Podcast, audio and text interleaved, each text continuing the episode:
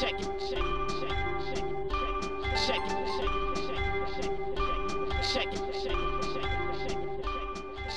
Zapraszamy na siódmy odcinek podcastu Codrive.pl, a w nim komu łatwiej będzie zdobyć mistrzostwo w tym sezonie? Czy Mercedes albo Red Bull mają jakieś konkretne predyspozycje do zwycięstwa? Nico Rosberg zwraca uwagę Maxowi Verstappenowi. Holender odpiera, że jest świadom z kim walczy. Obawy związane z limitami toru. Jak długo będziemy obawiali się decyzji Michaela Massiego? Czy George Russell ma do powtórzenia wyścigowy elementarz? Rozmawiamy także o polityce w Formule 1. Czy zespołowe tandemy mogą zepsuć królową motosportu? Paddy Lowe zdradza, jak to było z przykręcaniem mocy w Mercedesie. Toto Wolf umywa ręce. I nadszedł czas czwartego magicznego wyścigu. Jedziemy do Hiszpanii, która może pokazać nam rzeczywisty układ sił na sezon 2021.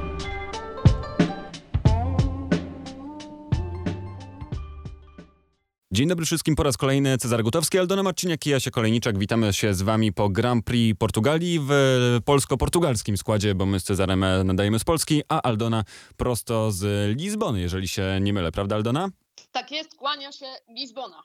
Halo Warszawa. Halo Warszawa. W Warszawie jest nie najgorzej. Byliśmy hmm, wszyscy chyba całkiem zadowoleni po tym wyścigu, chociaż nie był to ten e, taki najbardziej widowiskowy, ale nie można powiedzieć, że nie był e, emocjonujący. I oczywiście nie mogło też po tym wyścigu, który ponownie wygrał Mercedes, mówię ponownie bardziej w odniesieniu do zeszłych lat, no pojawiły się zmartwienia pewne, że to e, wracamy już na stare tory i że Mercedes ponownie będzie dominował i zastanawiam się, czy jest w tym jakieś ziarnko prawdy i czy to powraca to stare fatum mercedesowskie i że wracamy do starej tendencji. Jak myślicie? Muszę przyznać, że już po pierwszych treningach piątkowych miałem taki rodzaj obawy, to wróciło jakby napadło mnie jak cień, jak jakieś tam no, wspomnienie z przeszłości, które chciałem daleko ukryć w podświadomości, wyciekło, wybiegło i zaczęło krzyczeć, to już koniec, Mercedes będzie mistrzem świata, to już załatwione. Ja wiem, że to tylko treningi i tam wcale nie było aż takich dramatycznych odległości, ale widać było, że w bardzo ciężkich warunkach, nietypowych, na bardzo śliskim torze, na co się kierowcy skarżyli do samego końca, dopiero po wygraniu wyścigu powiedział, że Lewis Hamilton powiedział, że to wspaniały tor. do tego momentu wszyscy po prostu jechali po tym asfalcie, który był jak ślizgawica. I przy tych warunkach wietrznych y, ostatecznie Mercedes, który miał przecież problemy na śliskim torze Bahrain i miał problemy na wietrze, nagle się okazał samochodem najlepszym do jazdy. E, I ta przewaga była widoczna nie, nie tylko w czasach, które mogą być no, powiedzmy bardziej złudne, ale w jakiejś takiej konsekwencji tych okrążeń i e, w tym, jak te samochody się prowadziły. Więc e, no, człowiek zaczął się zastanawiać nad tym, czy to już nie jest aby koniec marzeń o tej walce, ale to przedwczesne obawy i takie dziecinne o tyle, że e, biorąc pod uwagę, jaką przewagę miał Red Bull na początku sezonu, no to Mercedes, mimo tego, że e, odrobił tę stratę, na pewno w wyścigu, bo po prostu byli szybsi, znaczy jeden Mercedes był szybszy e, i prawie odrobią w kwalifikacjach, no to jednak cały czas to, to jest taka gra przewag, która jest dopasowana do warunków na, na torze. Tak więc e, tu ostatecznie obawa jest bardziej polega na tym, że Mercedes jest na tyle szybki, a być może nawet szybszy w wyścigu, że znowu może zdobyć to mistrzostwo, bo mają Louisa Hamiltona e, w tym samochodzie. Aczkolwiek też e, ostatnio czytałem wypowiedzi, ktoś zwrócił uwagę, nie pamiętam, czy to był Julian Palmer, E, czy, czy, czy jakiś inny, chyba Palmer powiedział, że zwrócił uwagę, że, bo się mówi, że tutaj, że Max Verstappen popełnia błędy, że stracił pole position z powodu błędu, drobnego, ale błędu, e, że stracił zwycięstwo w wyścigu z powodu błędu, co akurat moim zdaniem nie jest prawdą, bo Hamilton ewidentnie go wyprzedził po jego błędzie, natomiast e, natomiast no, mi się wydaje, że tak częściej by go wyprzedził, że to było w kartach. I mówi się o tym, że tutaj Luis wychodzi zwycięsko z tej właśnie bitwy nerwów i że on jest tutaj mistrzem, tu starym, znaczy starym w cudzysłowie oczywiście, i po prostu ze względu na doświadczenie i, i tak jest super, bo to kwestia tego, że Max popełnia błędy, a to jest guzik prawda, bo przecież największy błąd w tej walce dotychczas to popełnił Lewis Hamilton i przypisuje mu się minimum dwa na Imoli, czyli ten, że zaatakował od zewnętrznej Maxa Verstappena i to był duży błąd, taki strategiczny i że przez to przegrał wyścig prawdopodobnie, bo miał szybsze auto e, w wyścigu. E, na drugi, no to jak dublował George'a Russella, przecież przywalił w barierę, mówiąc w skrócie Lewis Hamilton. To był większy błąd niż to, co zrobił Max Verstappen. Więc ostatecznie wydaje mi się, że to będzie właśnie taka rozgrywka na te, na te drobne incydenty z pozoru mm, niepozorne. Mi to przypomina trochę walkę Michaela Schumachera i Fernanda Alonso w 2006 roku. Tam była bardzo, bardzo zacięta walka, bardzo bliska. I faktycznie decydowały takie kwestie jak no, pierwszy wyścig Roberta Kubicy, y, Grand Prix Węgier 2006 rok, treningi. Jest afera, e, bo pojawia się czerwona flaga i Alonso jedzie bardzo, bardzo wolno i zanim się ustawia Robert Kubica, jedzie też bardzo wolno, a Michael Schumacher uznaje, że jedzie tak wolno, że coś się stało i go wyprzedza.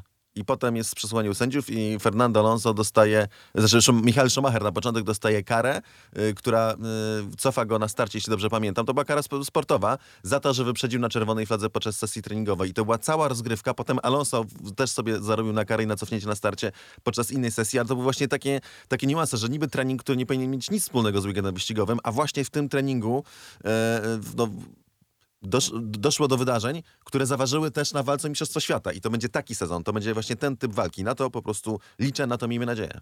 Ja się z tobą nie zgodzę, że mm, to Luis popełnia większe błędy. Inaczej, zgadzam się, ale wydaje mi się, że ten błąd Luisa, który zobaczyliśmy, do którego się odwoływałeś, to był jeden błąd na, na mnóstwo wyścigów. A Verstappen już wyprzedzał poza torem, poza torem uzyskał najlepszy czas e, pole position, e, popełnił błąd w zakręcie mm, jadąc przed e, Hamiltonem, otwierając mu drogę do tego, żeby go łatwo wyprzedził.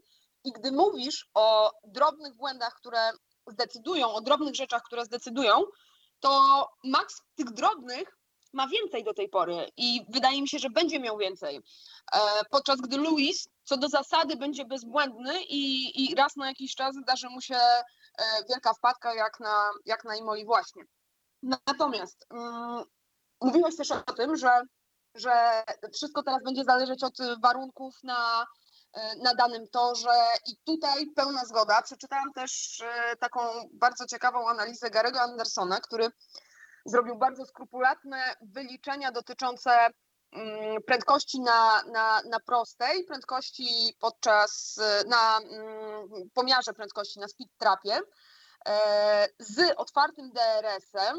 Porównał to wszystko do tego, jak to wyglądało w kwalifikacjach, jak to wyglądało w wyścigu i doszedł do następującego wniosku, że łatwiej jest jechać za Red Bullem i skorzystać z DRS-u i wyprzedzić wyprzedzić Red Bulla w strefie DRS Mercedesowi, niż zrobić odwrotnie, niż Red Bullowi śledzić Mercedesa i skorzystać e, z, z DRS-u. Ten, e, to, jest związane zdaniem e, Garego Andersona z tą koncepcją high, lake, high rake, low rake i z tym, jaką strugę powietrza zostawiają za sobą, zostawiają za sobą te samochody. Jeden bardziej czystą, drugi bardziej mm, bardziej, jak to ładnie powiedzieć? Brudną, Bardziej. turbu, turbulentną. Tak, dziękuję za tę pomoc. Mm, Więc y, to- jest oczywiście, może się wydawać y, z pozoru bardzo drobna różnica, ale tak jak mówisz, na te drobne różnice będzie się toczył ten, y, ten sezon. Ale to oznacza, że tak naprawdę w zależności od toru, być może też warunków e, pogodowych, te kryteria zwycięstwa dla obydwu tych zespołów będą się zmieniały? Czy to idzie raczej w taką tendencję, że Mercedes zawsze będzie miał trochę większą łatwość w tak naprawdę podążaniu za Red Bullem, co może prowadzić do, do zwycięstwa właśnie Mercedesa?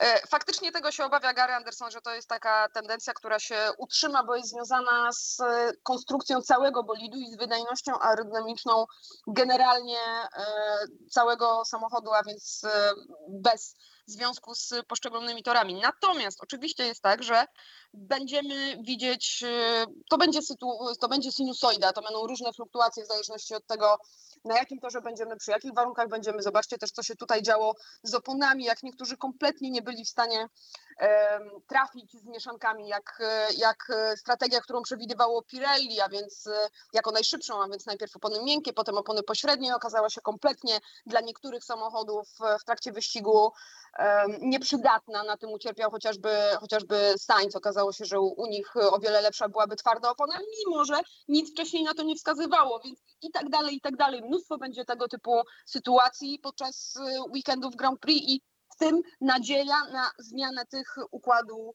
układów sił moim zdaniem cały czas jest.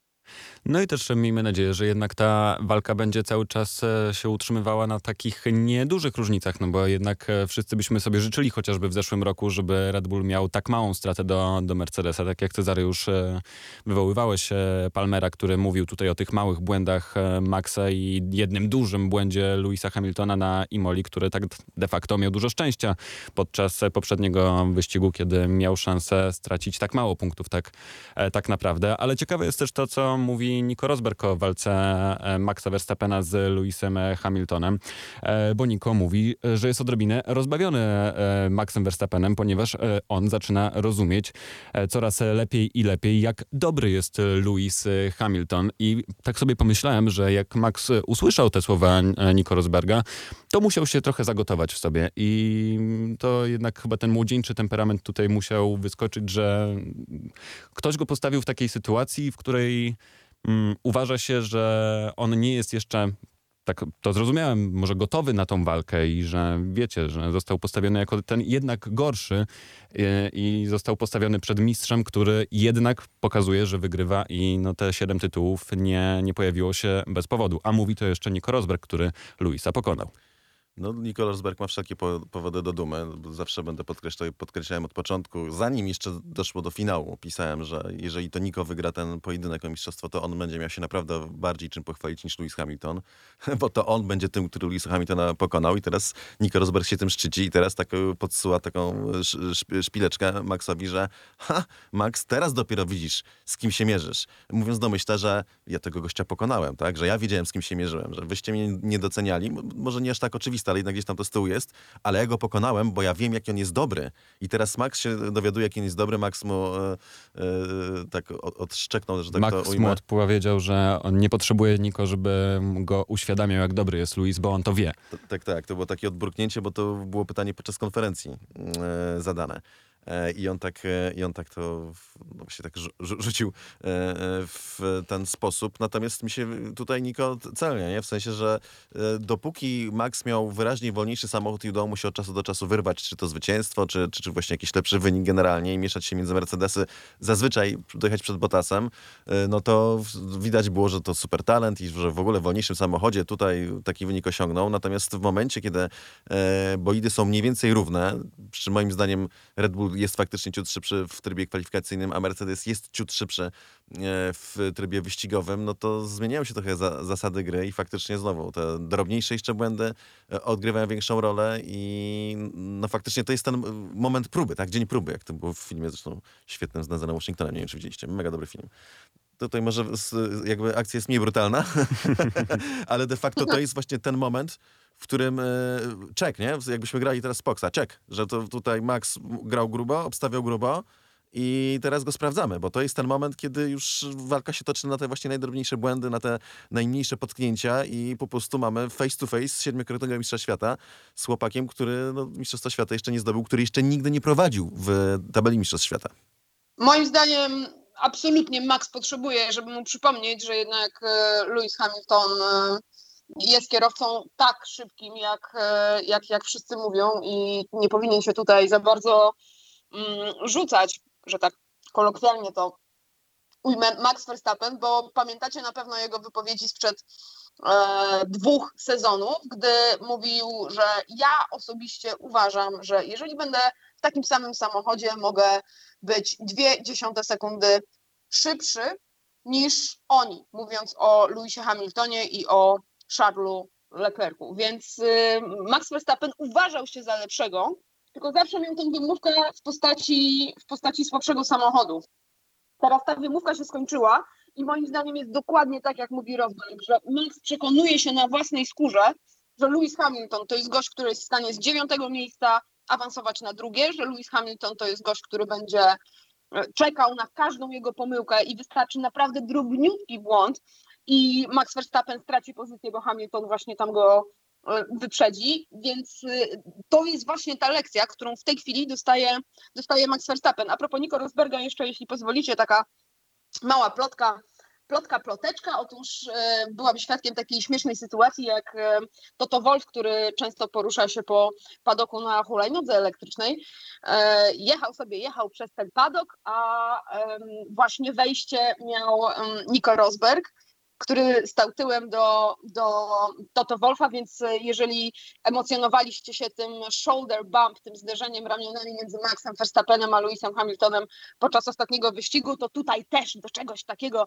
doszło, to to trochę przyatakował tam z tyłu Nico Rosberga, oczywiście wszystko w, konwek- w konwencji żartu, ale shoulder bump też tutaj był. Dzieje się w takim razie cały czas w padoku, ale tak zastanawiam się, na kim ciąży większa presja z tej dwójki? Na Luisie, który musi obronić tytuły, czy na Maxie, który musi pokonać mistrza? Na maksie. Ja może mm, powiem właśnie, co się dzieje w Red Bullu. E, znów tak e, półoficjalnie, ponieważ te wypowiedzi nigdy nie, nie, nie wyszły, bo e, niemieccy dziennikarze uznali zgodnie, że muszą chronić Helmuta Marko przed nim samym, bo o wywiadzie z e, Helmutem Marko, który był tylko dla niemieckich mediów, mówię.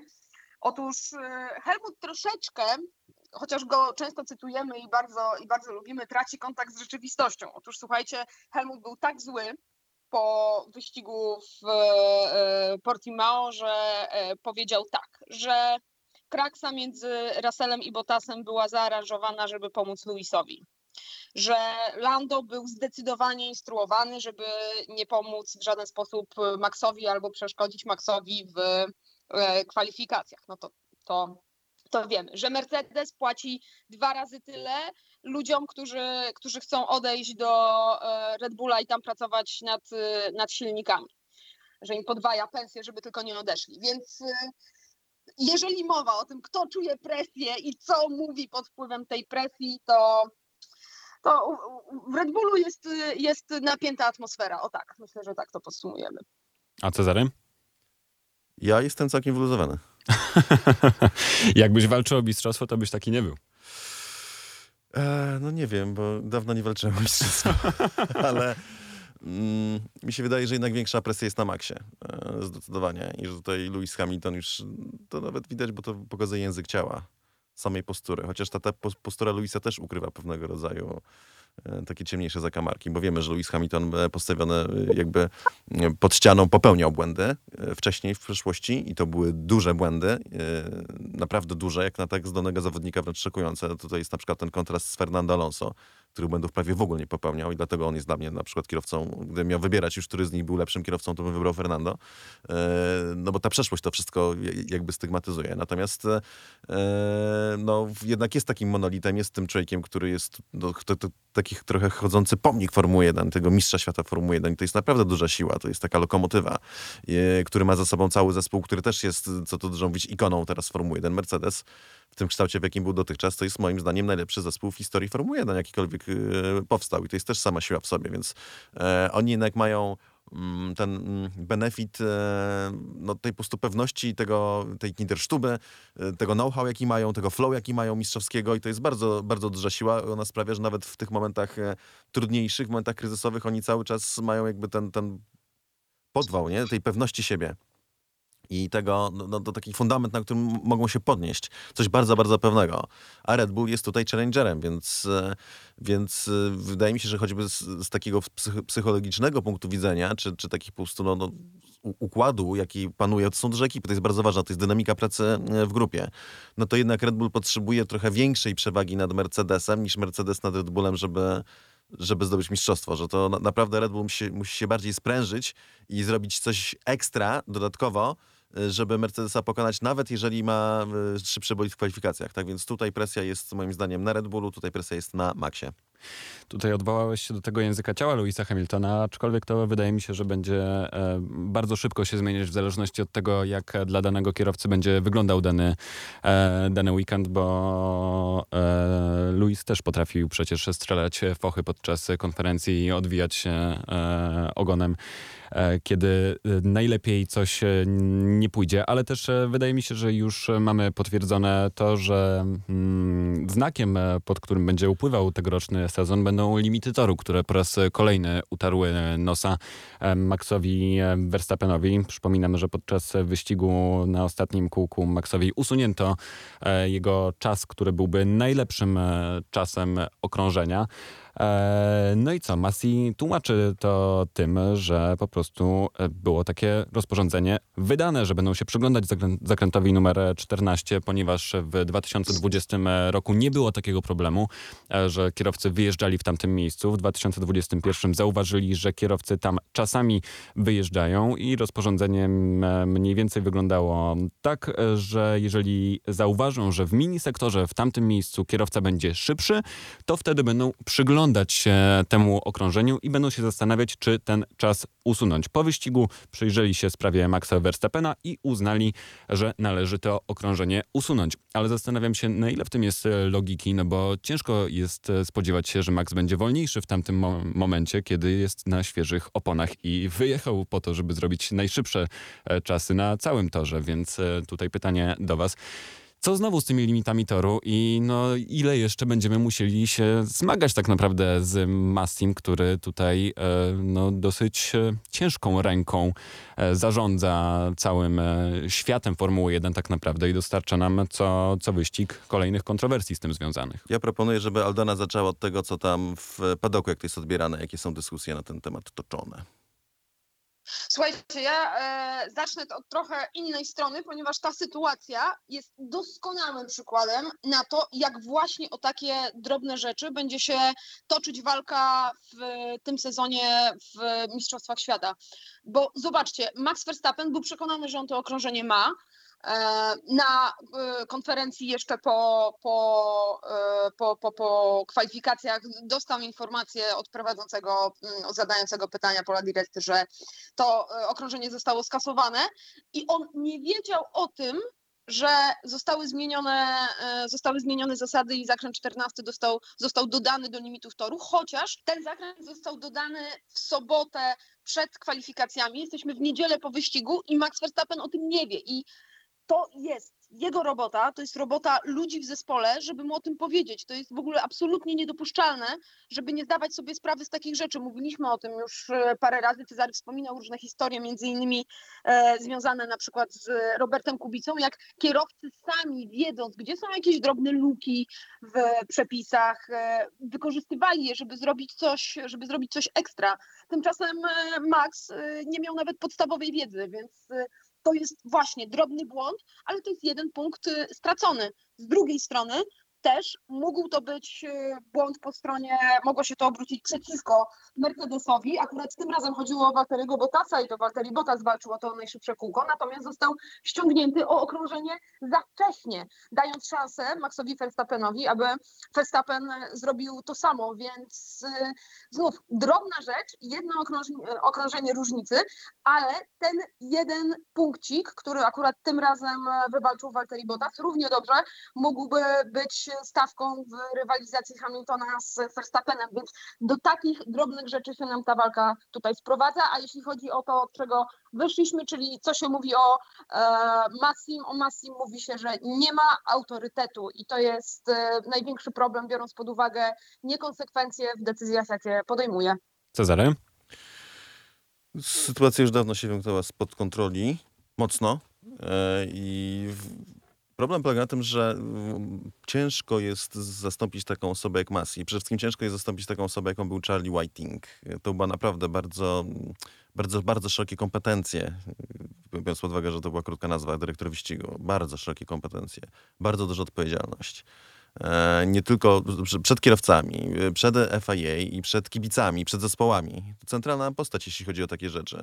E, No i teraz, kiedy zastąpił Massi, Charliego, tym bardziej widzimy, jak nieocenioną był- postacią. W ogóle to, co jest ciekawe, to Marcin Budkowski, który tak w wywiadzie naszym, e, który można zobaczyć na moim YouTube, e, opowiadał właśnie o tym, że on miał być zastępcą Charlie'ego Whitinga w ogóle. Tylko, że Charlie nie za bardzo chciał się jakby... Z, podzielić. Tak, podzielić tą pozycją i dlatego odszedł z FA i dlatego poszedł do Renault, żeby, żeby jednak robić coś innego niż, niż chodzić po korytarzach w FA i, i czekać na, na, na, swój moment.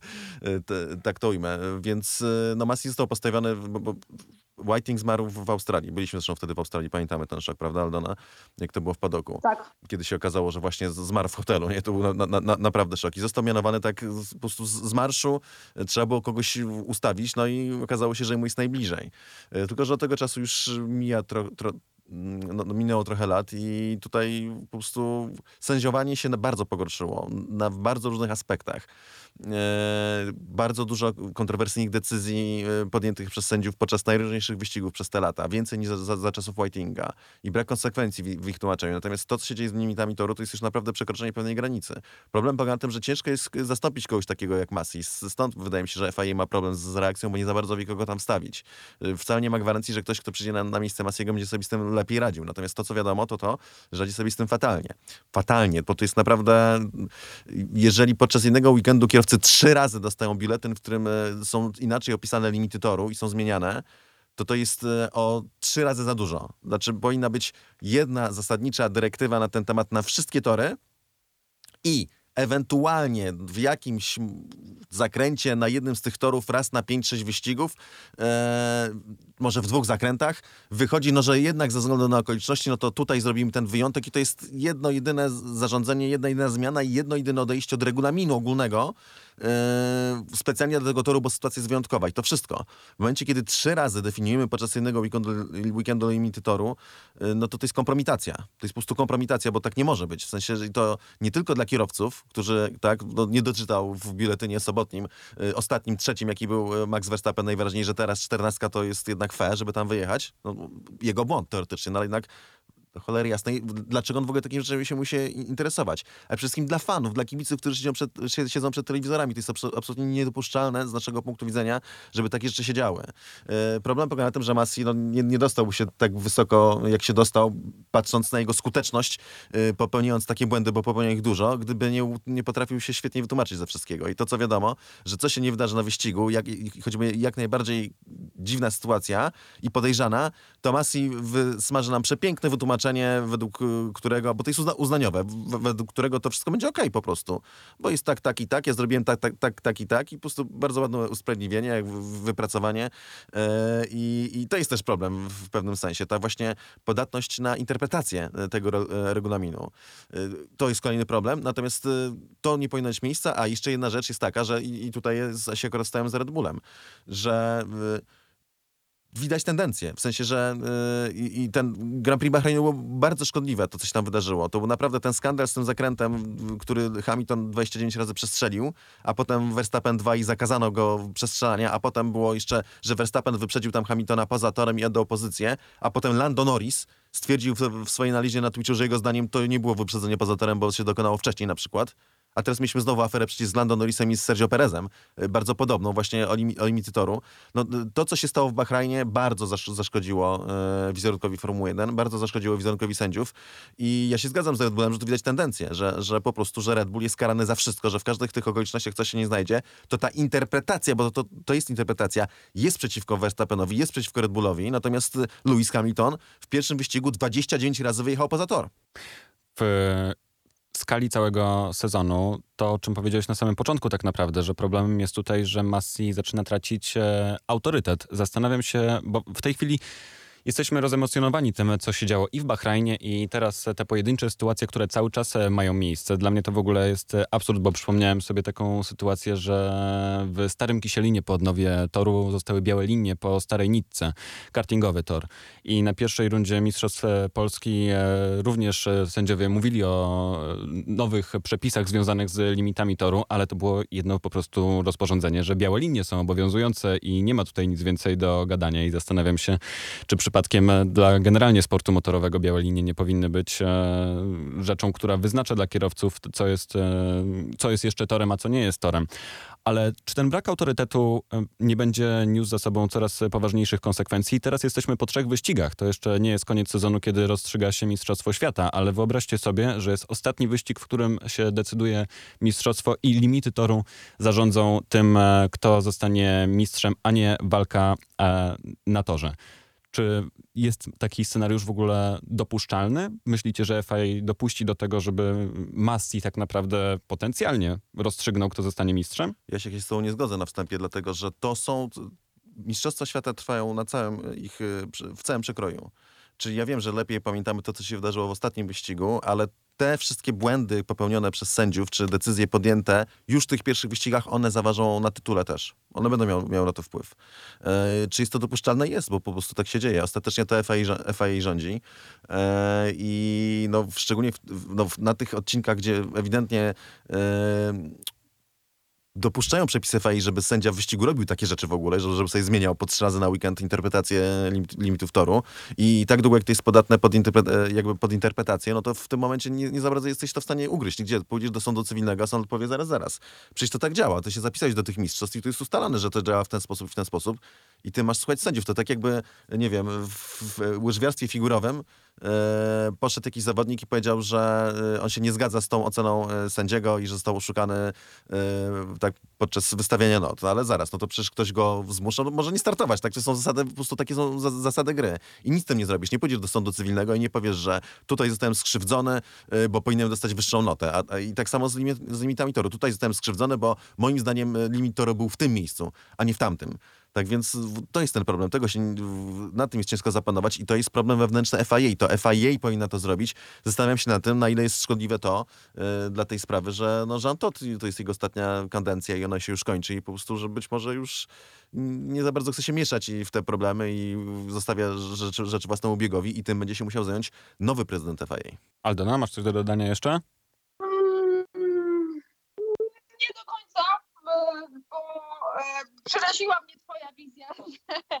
koniec, koniec sezonu, walka decydująca i nagle limity toru. Mam nadzieję, że do tego nie dojdzie, natomiast e, cała sytuacja jest absolutnie kuriozalna. Myślę, że już wyczerpaliśmy temat i się co do tego zgadzamy.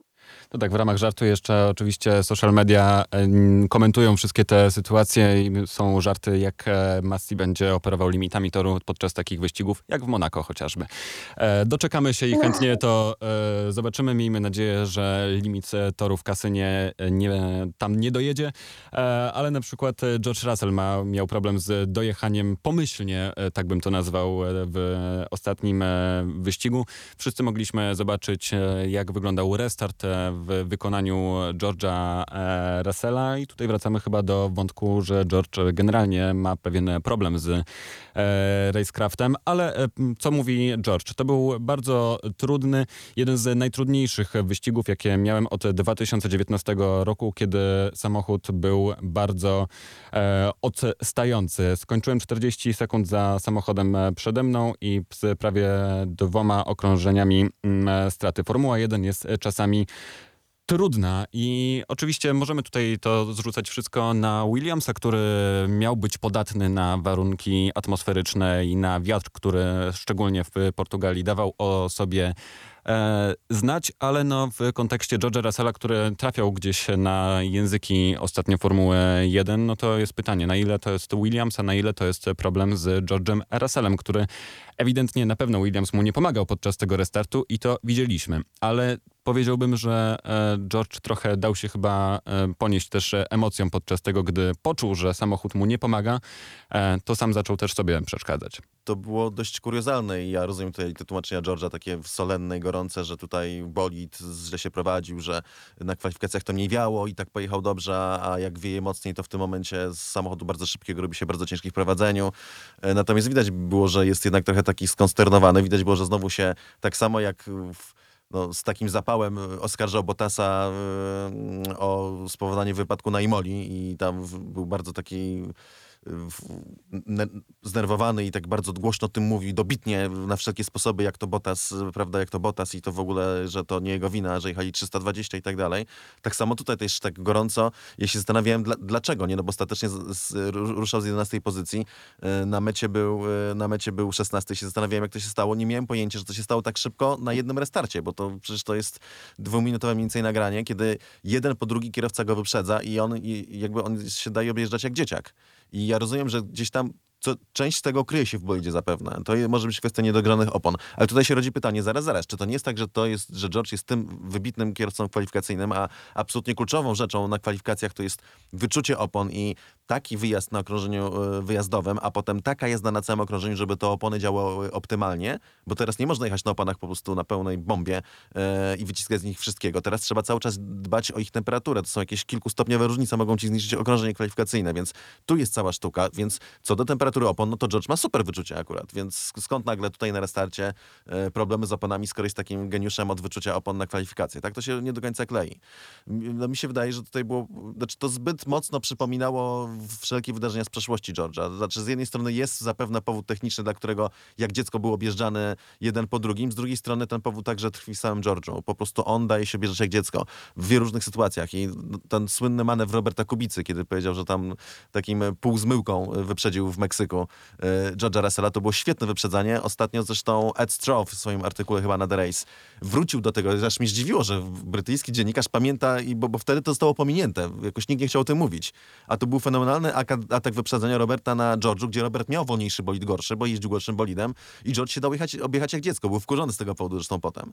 E, Tak więc no ewidentnie, moim zdaniem, mimo tego, że był techniczny powód, dla którego George nagle tracił pozycję po pozycji w dwie minuty stracił ze cztery czy z pięć, no realnie go bierze jak dzieciaka, no to jednak w dużej części jest to kolejny element, pokazuje, że w, tej tak, w tej zbroi George'a Russella to jest dość poważny uszczerbek i tym uszczerbkiem jest racecraft. Jest, są właśnie restarty, przecież przegrał punkty w zeszłym roku na Mugello po restarcie właśnie, znowu, to kolejna sytuacja. To więc są tym e, e, elementem restarty i są tym elementem no, poruszania się w tłoku. Ten chłopak po prostu no, nie za dobrze się broni, nie za dobrze się porusza wśród innych samochodów. Aldona?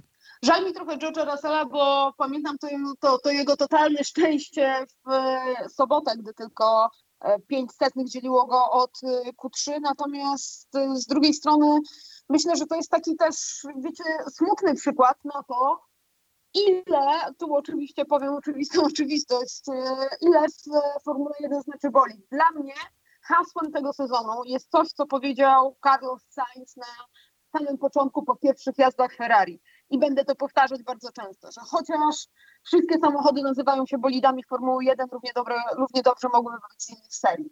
I tak duże są różnice między samochodami i w tym sezonie, gdy tak wielu kierowców zmieniło, kierowców bardzo dobrych, kierowców czołówki, e, zmieniło samochody, e, w których e, wrócił po przerwie Fernando Alonso i też ma problemy, widzimy jak trudna jest adaptacja w samochodzie i jak wiele od tej maszyny zależy.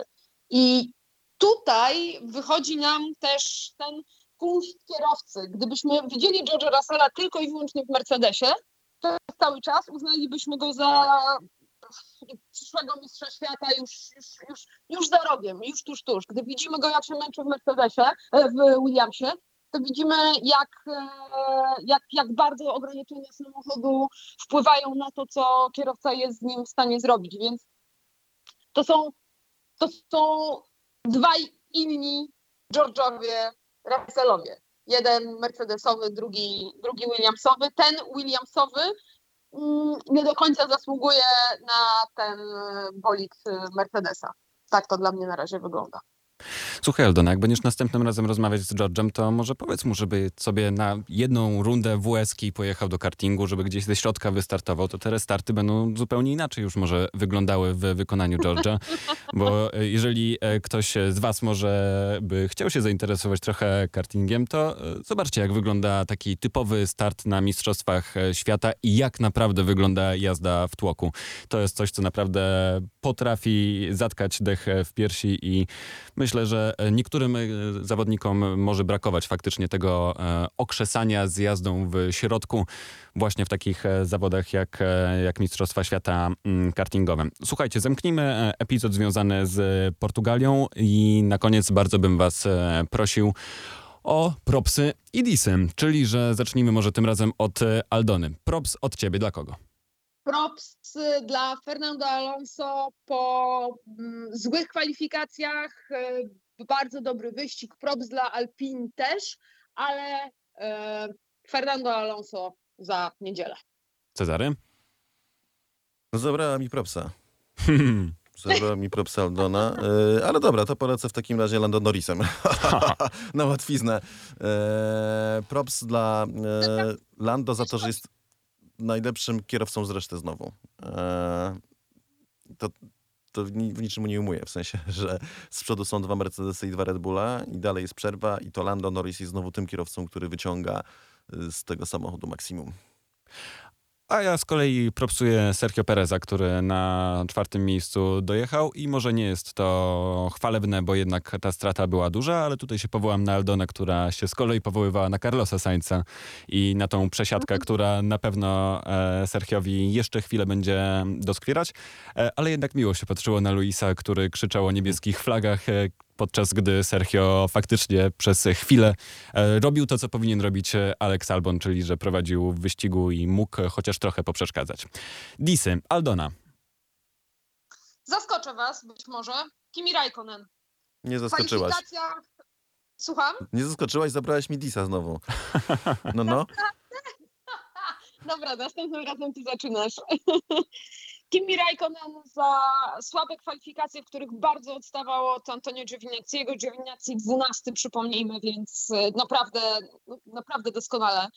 E, I potem ta naprawdę kompromitująca wpadka za to, że wziął to od razu na klatę i nie próbował e, nam mydlić oczu, natomiast to się wydarzyło dokładnie przed moimi oczami, bo na, na, na trybunie nad pitlane e, oglądałam, oglądałam początek wyścigu i to, co tam się działo, więc e, Kimi wjeżdżający w kolegę zespołu na pierwszym okrążeniu, no drodzy Państwo. Cezary?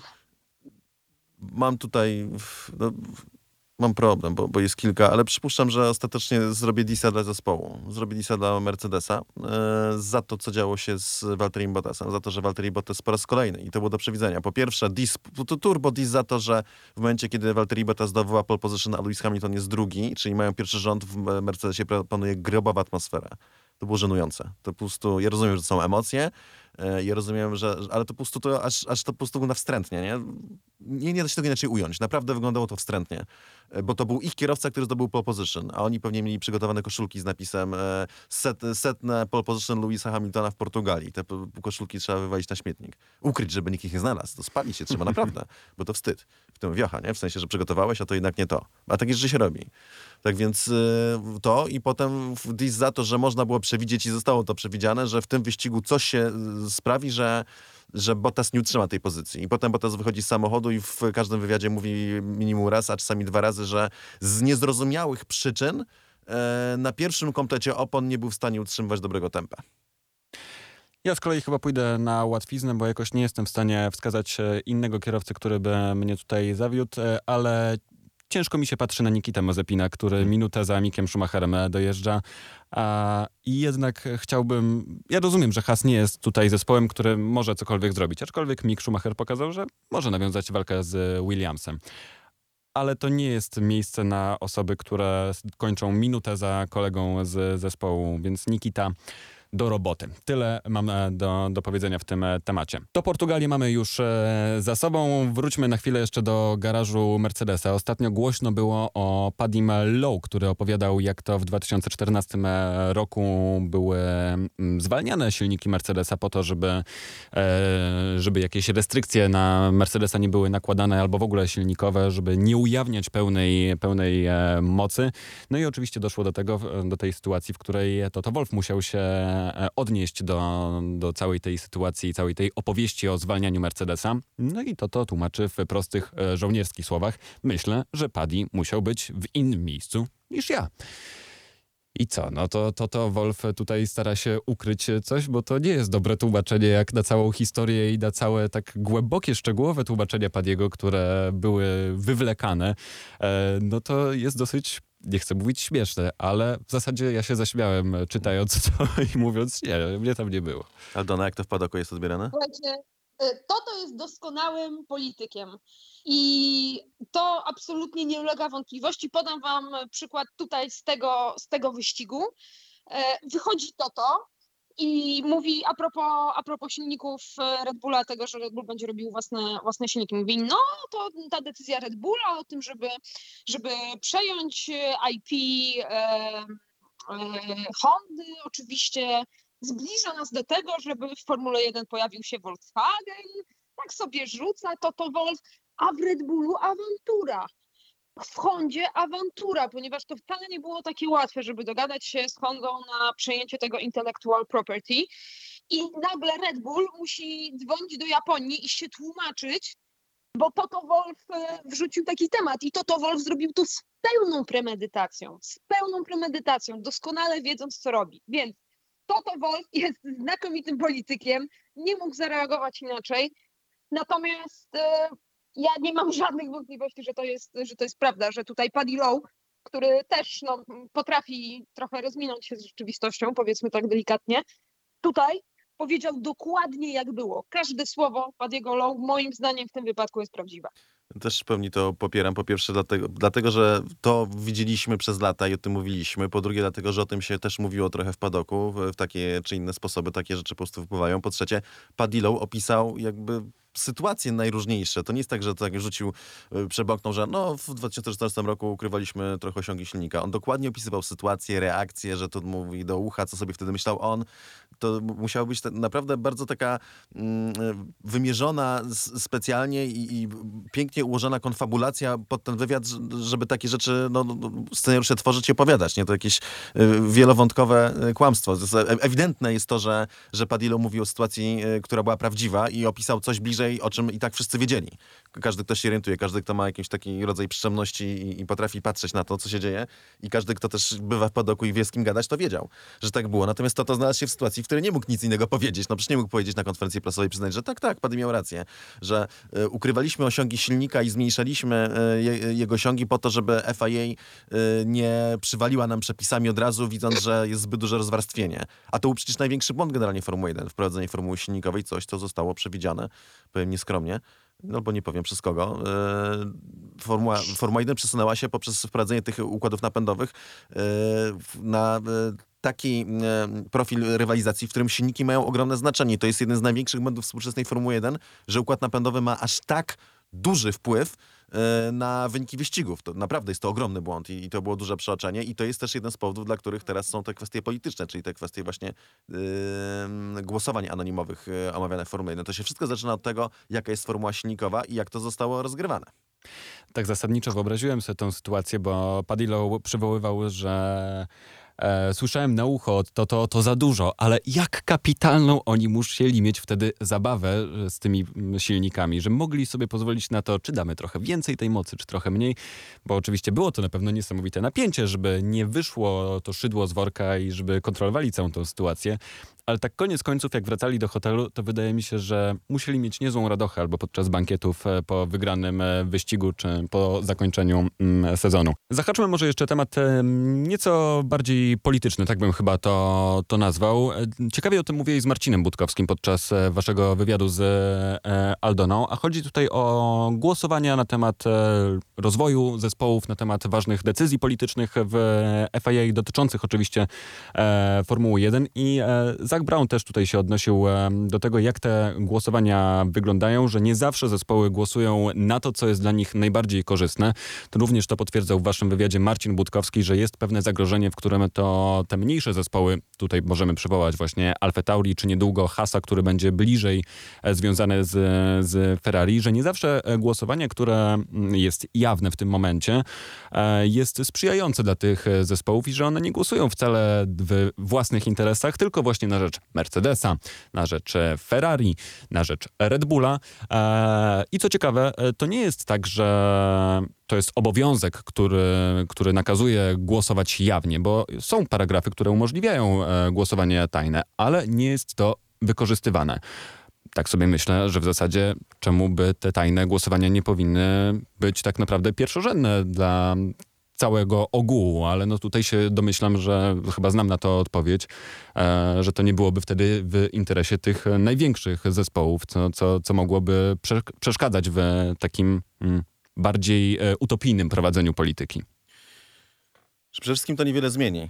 E, nawet jeżeli głosowania będą tajne czy anonimowe, to i tak każdy będzie wiedział, kto jak zagłosował. I tak to duże zespoły, i to chodzi o zespoły, chodzi o producentów silników. Oni będą mieli wpływ na to zawsze, co postanowią klienci korzystający z tych silników. I tutaj E, wychodzi duży, najważniejszy, zasadniczy problem Formuły 1 generalnie, jeśli chodzi, skąd to się bierze w ogóle e, tego typu e, no, no, łączenie się w takie koalicje, że jeden dominujący team wpływa na przyszłość Formuły 1, bo ma podporządkowane pod siebie politycznie inne zespoły podczas głosowania. To są silniki. To jest znowu ten potężny błąd, jaki został popełniony i sprawienie, że Formuła 1 zrobiła się silnikowa, bo silników każdy zespół sobie sam nie wyprodukuje. To może zrobić tylko i wyłącznie duży producent. Więc siłą rzeczy e, mniejsze ekipy są, e, jeżeli korzystają z silników dużego producenta, są skazane na to, żeby, żeby dobrze z nim żyć, tak? Żeby mieć e, dobrą dostawę silników w dobrej cenie, żeby zawsze wiedzieć, jak ten silnik ustawić podczas wyścigu, na, tak, na, na które miejsce, którą, które pokrętło, żeby móc walczyć lepiej i, i żeby sobie lepiej radzić po prostu, bo to też zależy od producenta silnika. On tak naprawdę dyktuje to, jak ten silnik jest regulowany, więc Stąd też na przykład wiadomo, że mimo tego, że silniki są identyczne i w, w, te, teoretycznie mechanicznie i w Mercedesie, i w, e, i w Astonie Martinie, i w Williamsie, to jednak Mercedes wyciąga z nich najwięcej, bo to on najlepiej wie, jak je ustawić, żeby, żeby to rzeczy wyciągnąć, prawda? Więc musisz dobrze żyć z producentem silników i e, nie byłoby tego problemu, gdyby mm, po pierwsze, gdyby był dostawca silników jeszcze jeden niezależny. Czyli po prostu, że zespoły nie muszą się koniecznie wiązać czy to z Ferrari, czy z Mercedesem, y, żeby mieć na czym jeździć, czy z Renault, tylko po prostu e, mogą sobie pójść po silnik niezależny e, i, i, być niezależne wtedy politycznie i nie musieć na, nikim polegać. Więc to jest y, potężny problem. Dlaczego nie mamy niezależnego silnika? Dlatego, że silniki są zbyt skomplikowane, są zbyt drogie. To jest po prostu naprawdę pod tak wieloma względami powołanie tej formuły silnikowej było czasem dla Formuły 1, że to ma właśnie takie daleko idące mm, konsekwencje polityczne Nikt z zewnątrz, żaden producent niezależny były takie próby, nie, nie włoży rąk teraz do, do Formuły 1, żeby wydawać, bo to są w konsekwencji lat, kiedy to będzie działało, to są miliardy. To są miliardy. Y, do wydania, żeby ten silnik y, najpierw skonstruować, potem udoskonalić, produkować go, dostarczać go innym ekipom, obsługiwać, bo to na kilka lat w przód działasz, na 5-6 lat y, w, w, tym cyklu. Więc to są ogromne kwoty przy tej technologii. Nikt normalny z zewnątrz nie ma takich pieniędzy, że ten Cosworth czy, czy, czy, czy inny niezależny dostawca, żeby robić takie silniki i żeby je e, podsuwać klientom, że może się znajdzie klient, a może się nie znajdzie. Raz, a dwa, nikt też, no, one są tak skomplikowane, że nikt tego nie, nie zaryzykuje, dlatego że zbyt dużo jest obszarów silnika, które E, zróżnicują osiągi, więc e, wkładasz to mnóstwo pieniędzy, co zrobiła Honda i dopiero teraz Honda po tylu latach doszła do punktu, w którym ma silnik czołowy Formuły 1. Ile im to czasu zajęło? Taka firma, taka technologia. E, I tyle pieniędzy znowu włożone, żeby to osiągnąć, więc, więc generalnie błąd tkwi co do zasady w ogóle w formule silnikowej, w pomyśle na to, co powinno napędzać Formułę 1. Tu jest oczywiście kolejna kwestia, że no, gdybyśmy zrobili zbyt proste silniki, to wtedy stracimy producentów, e, du, du, duże, firmy, duże firmy, e, koncerny. Nieprawda. Znaczy, prawdopodobnie Mercedes powie, ok, ja, ja dziękuję, ja, ja, się wycofam, być Honda już się wycofuje.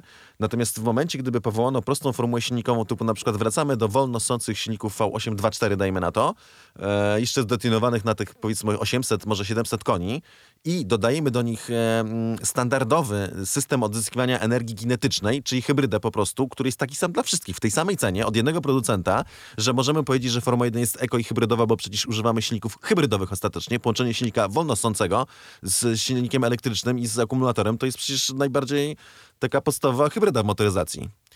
Yy, i to w tym momencie jestem przekonany, że w miejsce, e, dajmy na to Mercedesa, który pewnie byłby pierwszym do wycofania się, pojawi się z 10 innych firm, które uznają, o kurde, za 50 milionów dolarów e, mogę być Formuła 1, bo 50 milionów do góra do 100 skonstruuje bardzo prosty silnik spalinowy na, na, na dzisiejsze standardy, e, który co więcej mam większe szanse, że będzie dorównywał silnikowi sp spalinowemu mojego konkurenta, bo mamy, on jest dość prosty w konstrukcji jak na dzisiejsze czasy e, i, i no, obaj mamy tę samą prostą technologię, więc jest, jest o wiele łatwiej, więc niskim kosztem mogę wejść do Formuły 1 i robić dla Formuły 1, więc moim zdaniem, gdyby tak odwrócić formułę silnikową, że ona będzie prosta i tania, to w miejsce innego Mercedesa pojawi się 10 marek, tylko po pierwsze, będą to marki takie typu, co, nie wiem, może Dacia może na przykład chcieć wejść, Dacia to jest oczywiście z koncernu Renault, ale wtedy wrzucamy, prawda, do Formuły 1 e, ten, ten brand, no bo kurczę, za takie pieniądze to też cię prosi. E, to może być Hyundai, ona akurat moim zdaniem marka mega dobra, w, natomiast cały czas je, jeszcze no, uznawana za tą powiedzmy średnią średnią, tak, i, i podpięta pod, e, pod modernizację koreańską, która no, jest źle oceniana na razie, niesłusznie moim zdaniem. E, I wiele innych marek, które no, Formuła 1 w tym momencie, to, to nie jest w interesie Formuły 1, żeby, e, żeby nagle każdy producent e, samochodów dowolny mógł sobie wejść i zacząć robić silnik dla Formuły 1 za tak niskie pieniądze, bo to wtedy odbiera Formuła 1 ten glamour.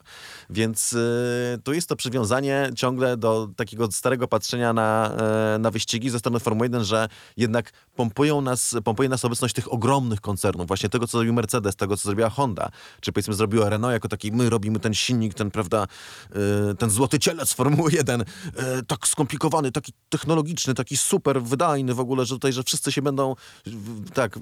Nie, Zachwycać. zachwycać, tak, tym, że, że to jak te małe silniki palą, prawda? Bo każdy kibic Formuły 1, co siedział, taki hardkorowy, siedział się, y, łapał za głowę, ojej, ile te silniki V8 palą, tak? Ile te V10 palą. Wszyscy byli zmartwieni tym faktem, prawda? I byli przerażeni.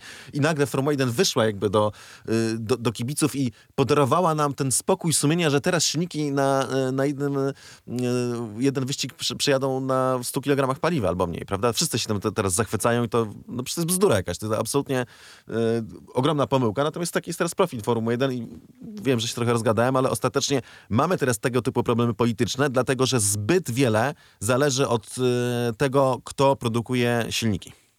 Myślisz, że e, ten problem będzie rozwiązany w 2025 roku, kiedy będzie wchodziła nowa formuła silnikowa, że FIA czuje, że to jest za drogie, że to jest politycznie ciężkie do utrzymania i że to de facto szkodzi w tej chwili Formule 1? Nie, myślę, że nie. Gadaliśmy o tym zresztą też z Marcinem Budkowskim i pytałem, zadałem mu tam dwa pytania swoje na temat pomysłu e, mojego na Formułę 1 technologicznego i też go pytałem o silniki dwusuwowe, co wysunął chyba Gary Anderson, taki pomysł, że to są teraz, no, ta technologia może wracać, bo przy współ- współczesnej technologii można te niedoskonałości dwusuwów opanować i Marcin powiedział, że nie, że, że to nie nastąpi, że to jednak musi być, cały czas jest ta kwestia polityczna, że tutaj musi być to wrażenie.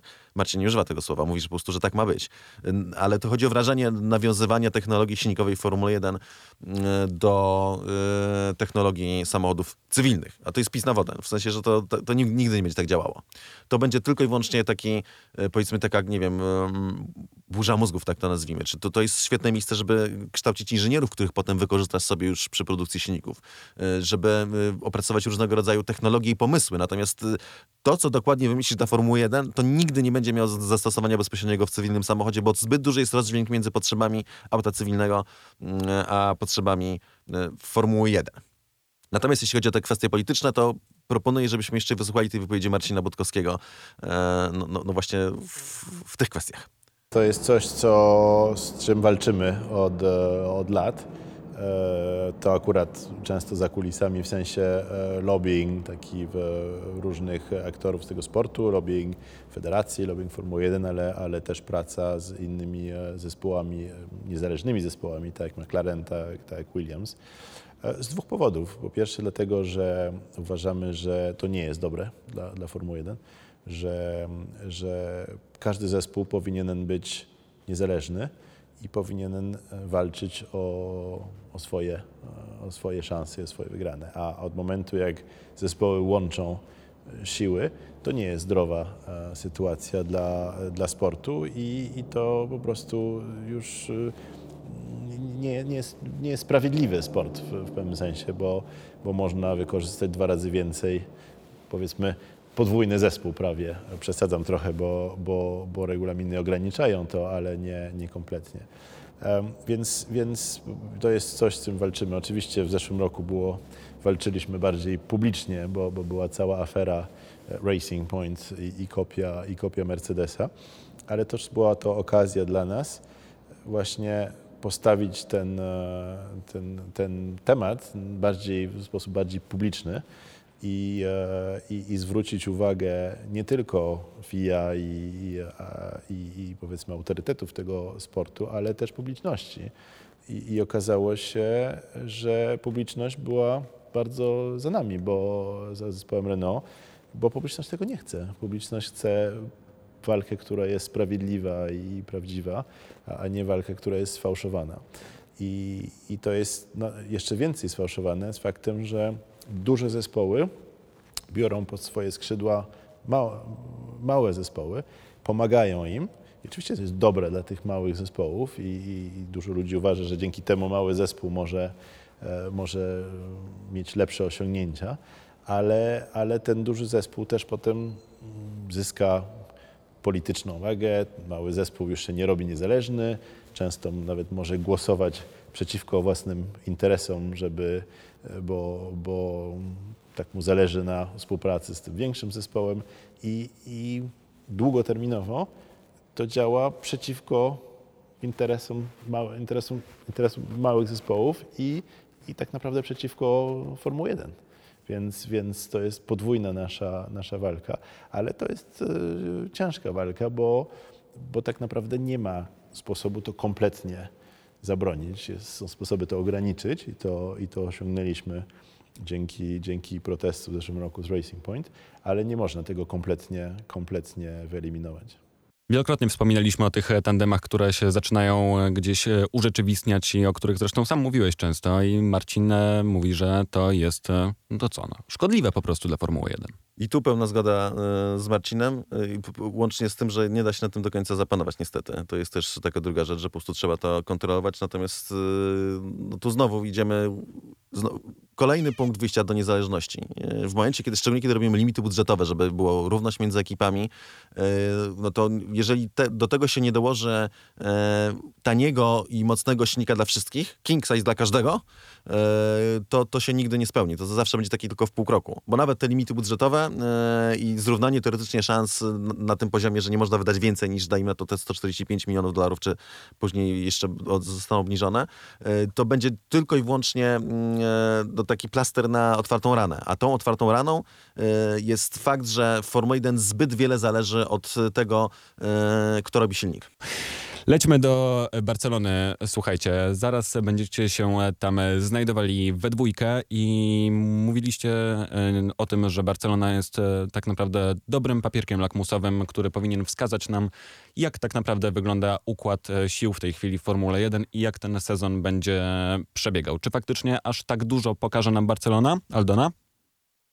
Powinna, ponieważ Barcelona, moi drodzy, jest nudna a to właśnie takiego toru nam e, trzeba, toru, który będzie o wiele bardziej spokojny, jeśli chodzi o warunki atmosferyczne, o wiele bardziej przewidywalny, doskonale znany, nie to co Portugalia, z której jedyne dane pochodziły z zeszłego roku zespołów, e, więc wszystko tutaj przemawia ku temu, żeby to był taki dobry sprawdzian e, sił, plus tak jak mówi e, Cezary, bardzo mi się e, spodobało określenie Cezarego, że to ten, ta magia tego czwartego wyścigu, do którego wszyscy się odwołują, że potrzebujemy tych czterech wyścigów, żeby, żeby określić układ sił. Tak się akurat zdarzyło, że ten e, czwarty to Barcelona i jeszcze jedna rzecz a propos Barcelony i Monako także. Najbliższe dwa wyścigi to są wyścigi, podczas których co do zasady się nie wyprzedza, więc każdy, kto miał problemy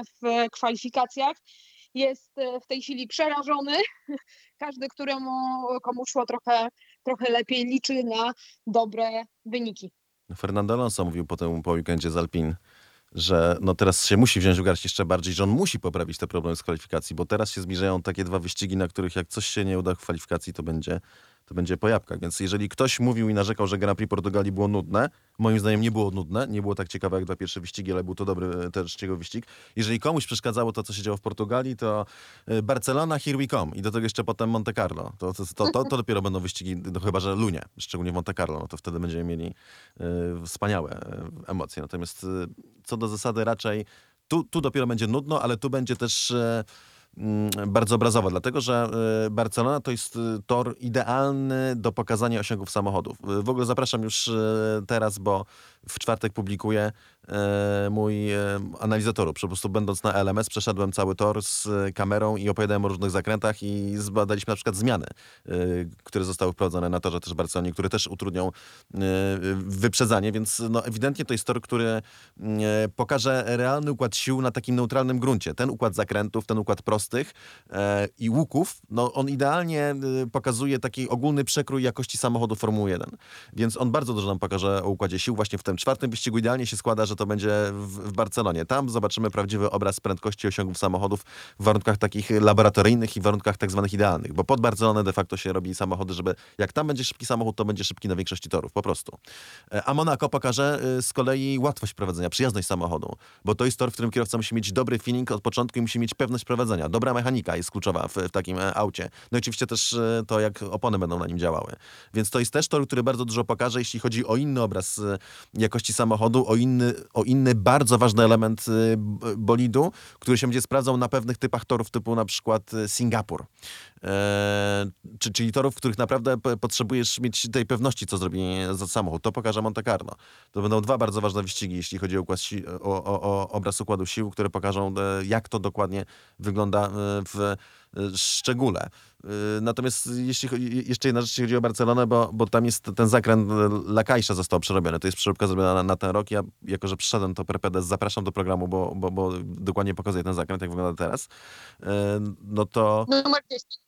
Tak, jak rozmawiałem z Robertem y, i spytałem go o to, to powiedział, że jeżeli dotąd wy- wyprzedzanie, wyprzedzanie w Barcelonie było bardzo trudne, to teraz tu po takim przerobieniu toru to już w ogóle będzie y, to, to praktycznie niemożliwe, bo tak została przerobiona właśnie ta y, Lakajsza. Natomiast Barcelona to jeszcze wyścig, który się odbędzie przy zamkniętych trybunach, co oczywiście wielka szkoda, natomiast y, no, no, tor, który wszyscy znamy y, świetnie, z którym mamy dużo wspomnień. Takie moje, e, powiedzmy, jedno z ulubionych to, to bo ja, jako dziennikarze podczas testów mamy dość swobodny dostęp do toru. I jeszcze kilka lat temu można było wjechać samochodem w ogóle własnym, w, nie na tor oczywiście, ale w, na, na te drogi serwisowe po bokach, więc mieliśmy taki ten, taką przyjemność z Aldoną, żeby podczas jednego dnia testów Fiatem Panda wjechać jakby w obręb toru i przy tym zakręcie Lakajsza zrobiliśmy sobie y, lunch.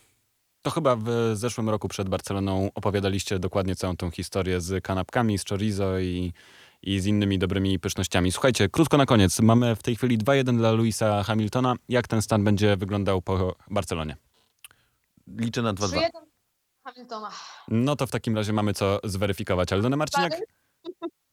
Cezary? Powiedział, że 2-2, więc będziemy e, weryfikowali, e, która przepowiednia się sprawdzi. Ja też mam nadzieję na e, 2-2, chyba że może jakaś sensacja się tutaj wydarzy i kto inny na pierwszym miejscu dojedzie. Aldona Marciniak, Cezary Gutowski, Jasia Kolejniczak. Za dzisiaj bardzo dziękujemy.